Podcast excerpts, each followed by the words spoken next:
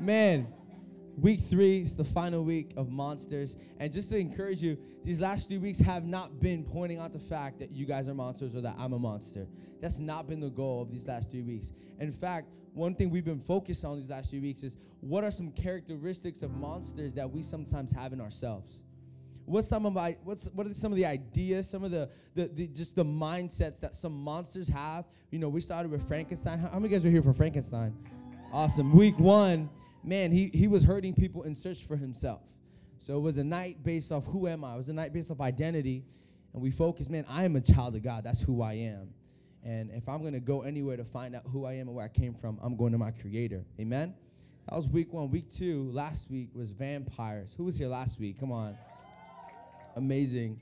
Uh, man, vampires kill with their mouth. And we focused on the fact that our mouths have power. When God made you, He gave you hands to feel, to grab, to move, to push. He gave you feet to move forward. He gave you eyes to see. He gave you ears to hear. And He gave you a mouth to speak things into, into existence and to empower people and to lift people up. Amen? So that was last week. Tonight is zombies. Zombies. See, here's the thing about zombies zombies were once alive. Amen? They were once alive. Can I have Shelby come up? Shelby, can you come? Can you guys make some noise for this amazing zombie real quick? Come on. You can do better than that. Make some noise for this amazing zombie. Stand up right next to me. If you're on the podcast, there's a zombie, a live zombie next to me. That's for you.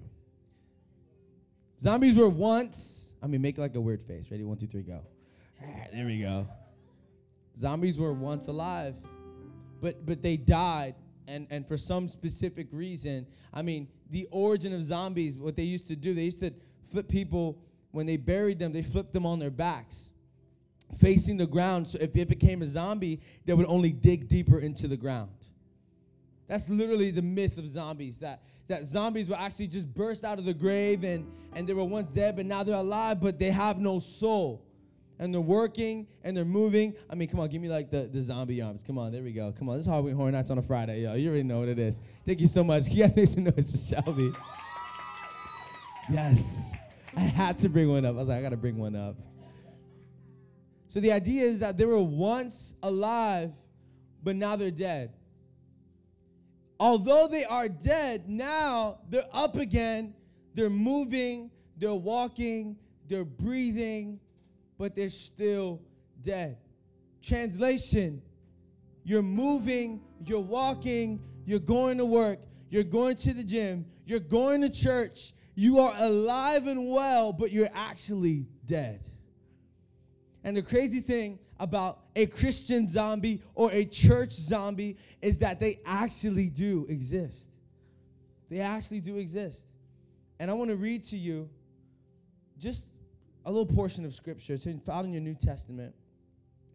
It's the book of Philippians. So the, the writer of this book is Paul. And Paul's in a really jacked up situation. Uh, he's in a real tight moment of his life. And from this moment is where he's writing this book, book of Philippians. It's a letter to the church of Philippi, which is the church that he started.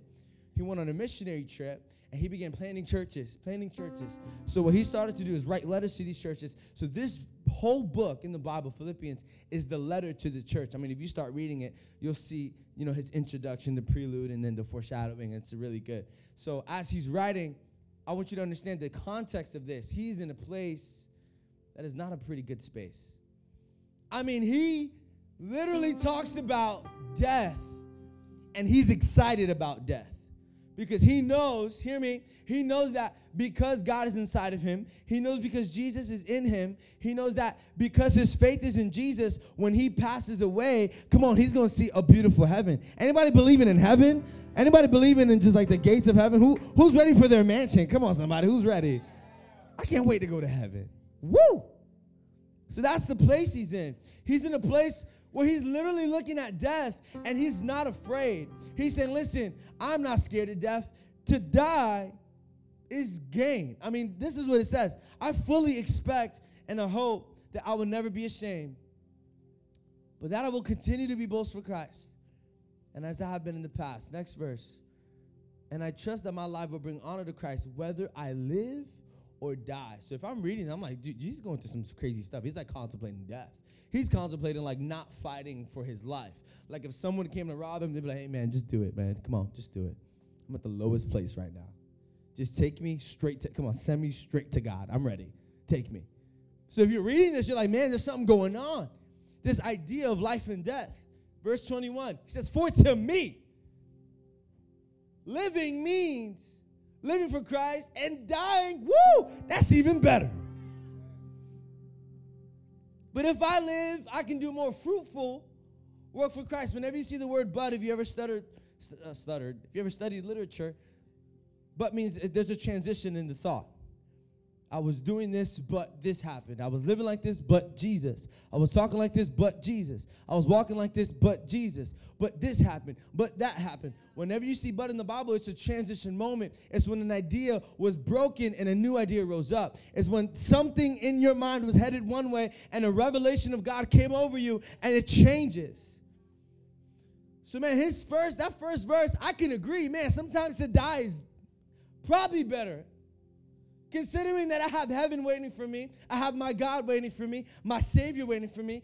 I don't know if you lost any loved ones. Come on, you got loved ones waiting on you. You got Jesus waiting on you. You got a mansion waiting on you. Sometimes in this life, in this world, death is not such a bad thing. Especially if you believe in Jesus, because you know you got a place in heaven. So, this is what Paul is dealing with. And out of nowhere, he says, But if I live, I can do more fruitful work for Christ. So I really don't know which is better. I'm torn between two desires. I long to go and be with Christ, which would be far better for me, but for your sakes, it is better that I continue to live. Christian, who will go crazy they heard the news that you passed away? What areas would lose hope if they got the news that you weren't going to be at work anymore? What environments are you in every single day, every week of your life and if God forbid the news comes in that you are not no longer in this earth, in this realm, how is that environment going to suffer? Because the only life-giving person believing in Jesus isn't entering that space anymore. I mean, like if you were to gone, who would know, who would notice? Like, man, there's no more smiles here anymore. There's no more faith in the room anymore. So he's saying is he said, listen, maybe death is a good option because I know God has something for me. But if I stay alive, my life is more fruitful. If I stay alive, man, I can actually reach people in every second of my life. If I'm still alive and I got this gospel message, I can walk and change people every day until I get on that deathbed. I can reach and empty hell every moment that I'm breathing. He changes his mind. Probably at the point of death, he's writing this. Because I mean, you only contemplate death when it's around the corner. Amen? So he's going through this and he's like, man, here's my quote from this. He's saying, dying is better for me, and living is better for you. Let's understand that tonight. Christian, sometimes, and I don't want to be too morbid, but man, we, we pray for God to do so much, and we believe for Him to do so much, and we have faith He will do it. And sometimes we can get that zombie bone in our body to say, just kill me now and just take me heaven, escape me from this. But I want you to catch the revelation that Paul caught. He said, listen, dying is better for me, but I'm not living for myself. Dying is better for me, but my life isn't get saved at the altar, Lord, kill me one second later. My life isn't come to church, repent to God, and a second later, kill me before I sin again. That's not the message of the Bible is to go into all the world and make disciples and spread the good news. So he said he's come up with the conclusion. Listen, dying is better for me. That's so selfish. But if I live, woo, it's better for you. Because I got this message in my bones. I got this message in my body. And there's the truth. There's that, there's that just that big equation going on. Here's the truth, Christian. We're serving an eternal God while living in a dying world. And that's a that's something that that pulls on your heart. I mean, Like, you know, God has all the riches. You know, He has, come on, He's God, King of all, and we're still broke sometimes. Come on, we know He has so much peace and so much grace, but sometimes we're in a little corner like, God, where is this peace? And we get caught up in the eternal God and we get caught up in our dying world and this begins to bring, bring a divide between you and the people that God wants you to reach. When you start pointing at the gap between how good he is and how bad it is down here. Come on, talking about a God that can supply your every need, but you're living on four for fours. Talking about the God that can actually, come on, he, he's so magnificent, he's so amazing. And, and sometimes you're like, man, I, I don't know if death is the right thing to pray anymore just to escape me out of that situation, just to say, God, just come while I'm in church. Wouldn't that be awesome? Rapture happen in church. Lord, just happen while I'm worshiping. Can He just take me while I'm in your arms? Can He just take me while Pastor John is preaching? Can He just take me while Leah is worshiping? Can He just take me now, Lord? I look great. Lord, call me to heaven now because I feel amazing. I'm not sinning right now. Can you take me, Lord? Completely disregarding the verse that says seven times a righteous man falls and seven times a righteous man stands back up. That mentality means, God, I don't want you to catch me slipping. But that verse translated in 2018 is slip and you can stand up again. Slip and you can stand up again. Slip and you can stand up again. There's that battle between serving an eternal God and living in a dying world. Where we're caught up with this idea that, man, maybe heaven is the only place I can be really happy. As if God doesn't want to make you happy down here and give you joy down here and give you purpose down here and wipe your tears down here. If I would have a conversation with Paul, you know my conversation would be?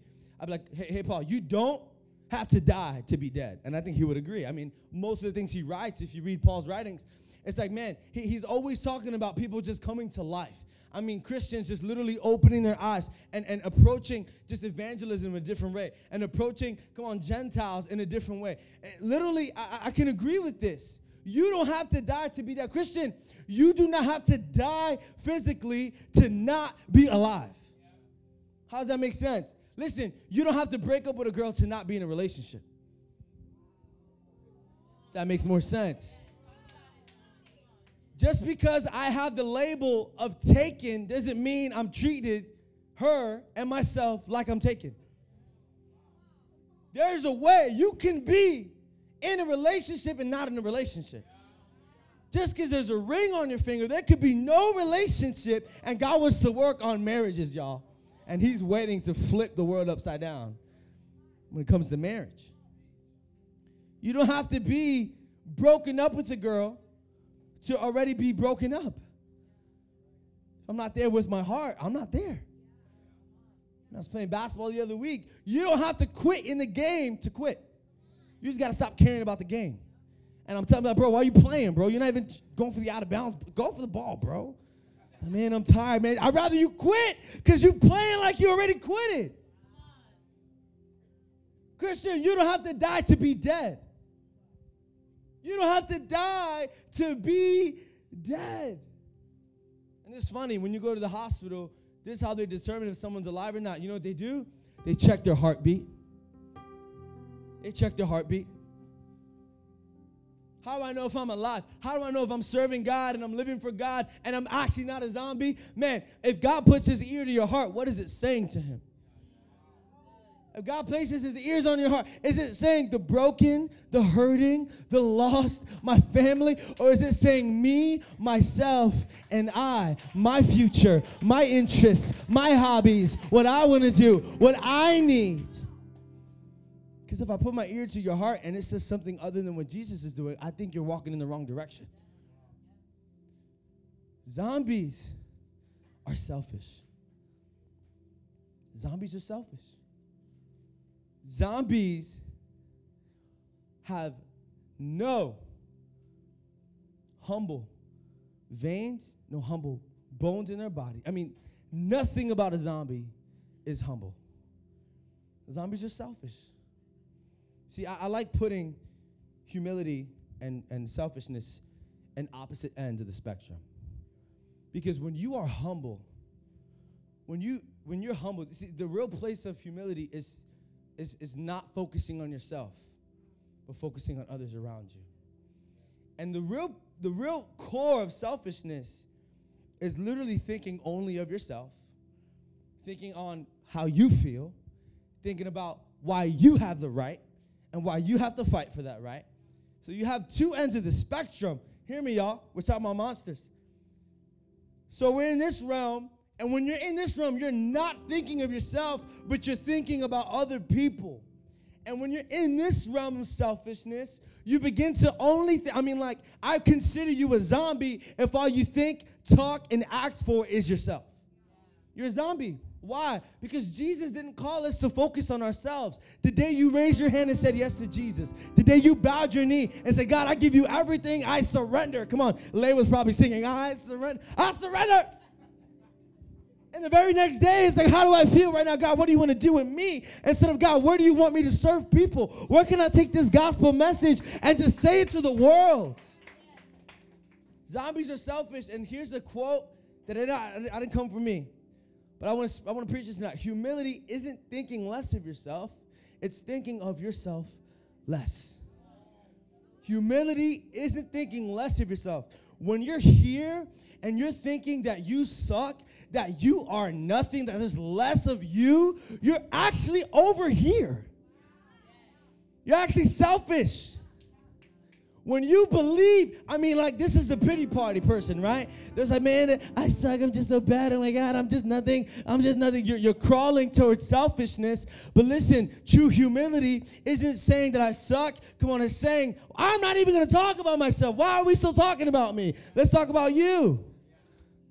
It doesn't stay on me too long. The conversation isn't around me, me, me. It's about you, you, you. Humility is the opposite of selfishness. And what's crazy is that when Paul's writing about dead things and living things, when Paul is writing about the change in his life, where he said, Man, it's better to die, but that's for me. That's selfish. I'm going to live in the suffering. I'm going to live in the pain. I'm going to live in the struggle. I'm going to live in the hurt for other people. What's amazing is that the very next chapter that he writes that is what we're going to read. This is chapter two. It's the very next chapter in the same letter. And this is what it says. He says, Don't be selfish.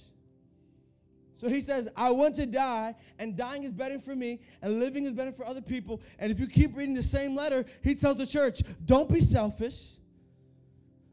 Let's continue to read. Don't try to impress others, be humble. Think of others as better than yourselves. Don't look out only for your own interest, but take an interest in others too you must have the same attitude that Christ Jesus had. Though he was God, he did not think of equality with God as something to cling to. Instead, he gave up his divine privileges. He took the humble position of a slave and was born as a human being. When he appeared in human form, he humbled himself in obedience to God and died a criminal's death on the cross. Therefore, God elevated him to the place of the highest honor and gave him the name above all other names, that the name of Jesus every knee should bow every every every knee in heaven and on earth, under the earth, every tongue declare that Jesus Christ is Lord. When I live a selfish life, I live opposite to who Jesus is. When I when I literally live a selfish life with no humility, I'm literally li- living opposite to who Jesus is. That's a zombie. That's a zombie. You're walking and you're declaring that Jesus but you're really only talking about yourself. And Jesus is looking at you like, bro, when is it not about you? You know what I did? I gave myself for people who didn't deserve it. I washed my feet, the feet of my disciples. I, I, I took a, I took an L. I mean, I took all your L's. And all you're doing is talking about yourself. You need to grow up. That's not how I did it. Read the Gospels Matthew, Mark, Luke, and John. It was never about me, but all about my mission. It's never about me, it was all about who I'm trying to reach. Jesus wasn't called a good friend, he was called the friend of sinners. They always attached him to people. The children, the children love him. The sick, they run to him. Those who cannot see, I mean, like there's there's a story in the Bible. These dudes, they they break a hole in the roof and they drop their friend in. Like Jesus was attracted to whole, to, to broken people because he didn't live for himself. You wonder why you don't have any friends? You wonder why no one wants to open up to you? It's because whenever they start the conversation, it's just all about you. And I said, man, I, I want to talk to someone who can just talk to me and not all be about them. Man, I, I have no life giving relationships. Like, I just have, I, I suck at that. Okay, just start talking about other people. Last week, open your mouth and focus on other people. Just for just a moment, take, take time to pause about what you have to say and listen to what other people have to say.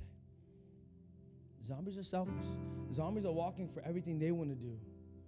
And the truth is, is that when I live a selfish life, I'm living a life opposite to who Jesus is. Zombies are selfish. Number two, zombies are moving nowhere. They're moving nowhere. How does that make sense? How can you move and be nowhere? I got a perfect example.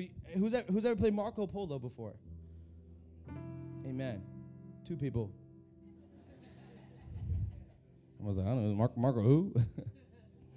I didn't take history class. Marco Polo. It's a game in the pool. Anybody play Marco Polo before? There we go. I thought y'all were here. I was just wondering. Moving nowhere. I mean, this is how you play. You close your eyes and and if there's a good if it's a good group, they surround you.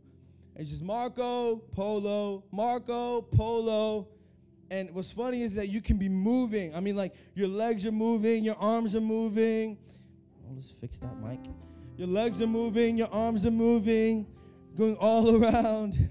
I'm so ADD, it's not even funny. You're moving, and you open your eyes and you're still in the same spot. You're moving, out. I mean, like Marco, Polo, Marco, and you're like, I'm in the same spot.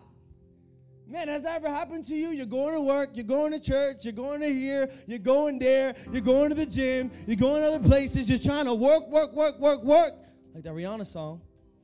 Trying to work, work, work, and you open your eyes and you're in the same spot you was six months ago. God, I'm not moving. I'm not going anywhere. He said, You're living for yourself. You're a zombie just moving with the waves and moving. Man, you probably followed the waves into this church. You probably followed the wave into this church, and this is a moment where God's gonna say, Listen, now it's time to follow me for real. Now it's time to open your eyes and see where I can lead you. Stop leading the voice of man, stop following the voice of others and follow me. It's time to start moving in the right direction. I love this. Zombies are attracted to sound. You seen those movies? Everyone's creeping. I watched World War Z the other day. Crazy. Tom Cruise says something crazy. You know the scene that he's with the, the, the Hispanic family? And the stubborn Dominican dad don't want to leave. You know that part? I know that dude. That's like probably my uncle. He said, listen, we gotta go. He's like, no, no, no. We stay here. He looks at him, he says, no, movement. How do you say movement is life? Movimiento es vida. You guys like that? Practice that all week. Young adult Spanish service coming soon. movement is life. Movement is life. Says movement is life. And I love that transition of movement being living and not following Jesus. You could be moving and moving nowhere. And what's funny is they leave, they can't make a sound. I mean, like they're super quiet because once they hear a sound, zombies come running. Once they hear a sound, zombies come running. You know why they come running? Because they're in search for something. They are in search for something that they do not have. You know how I know there's zombies that are Christians? When something, oh, this is going on over there. Oh, we're going to drive two hours. Let's do it. I need to hear from God. I need to hear from God. God needs to speak to me. Oh, wait, there's a conference? Let's go. Come on, 30 of us, let's go. I need to hear from God. Oh, wait, wait, who, what church? What, wait. You are planted in a church. God is speaking to you right here. And there's a thing called the Bible. Listen, God's not talking because the Bible's closed. God is speaking when your Bible is open. And this is what he writes Paul, I mean, you could be living, breathing, and moving, and you can actually be dead. You can actually be a zombie. He says this in verse 25. He says, knowing this, all right? So there's that transition. Knowing this, I'm convinced that I will remain alive so that I can continue to help all of you grow. Keep this verse up and enjoy your faith. Grow and experience the joy of your faith. So he says, I'm going to stay alive for what? Why, why, why, why am I going to stay alive? I'm going to remain alive so that I can help you grow and experience the joy of your faith. That's powerful. God, what's my purpose? To help others grow and to talk about the joy of your faith and lead others into the joy of your faith. Amen? I could preach that all night right there. What's my job, God? What do you want me to do for the remainder of 2017? God's like, Paul said it. If you're alive and you got breath in your lungs, who is growing because of you? Who is loving God more because of you? Who is literally finding the joy of their faith? Who is rekindling their relationship with me because of you? Because if you're not moving and if you're not leading and if you're not helping people grow, you're just moving with no purpose. Verse 26 says this When I come to you again, you will have even more reason to take pride in Christ Jesus because of what he is doing through me. In, other words, this is what he says I am convinced I will remain alive so that I can help others grow. I'm convinced. I'm convinced the reason I have breath in my lungs is so I can help others and lead others. Let's, let's break that down even, even, even smaller. That's why I'm here to help lead, to help, to lead, and to grow. That's why I'm here. It's to help, to lead, and to grow. Y'all taking notes tonight? Come on, that's a great note. Why am I here tonight? I'm here in this world to help. Hello. To lead. Yo, prayer night was crazy on Monday. My goodness. Kevin did a talk on baptism of the Holy Spirit and tongues. And you made you just cleared the you cleared the air. It was crazy. I love you, Kevin. Monday was awesome. 80 something young adults came out. We prayed for two hours, literally. Some of us spoke in tongues for the first time and baptism in the Holy Spirit. Amazing. But listen, just like Monday's moment, it's it's supposed to do something in your life. This whole church thing isn't to come and feel good. It's to take this gospel message and let it ooze out into the people that surrounding you. It's all about taking this encouraging message of Jesus and taking it to every corner and every circle of influence that you are in today. How many guys are in college? Like weekly in college, like taking classes? Like, all right, that's like half of us. It's like half of us. What if next week I saw your whole class here? Anybody anybody taking mythology? Six people? Bring your professor next week. We're to talk about the Bible.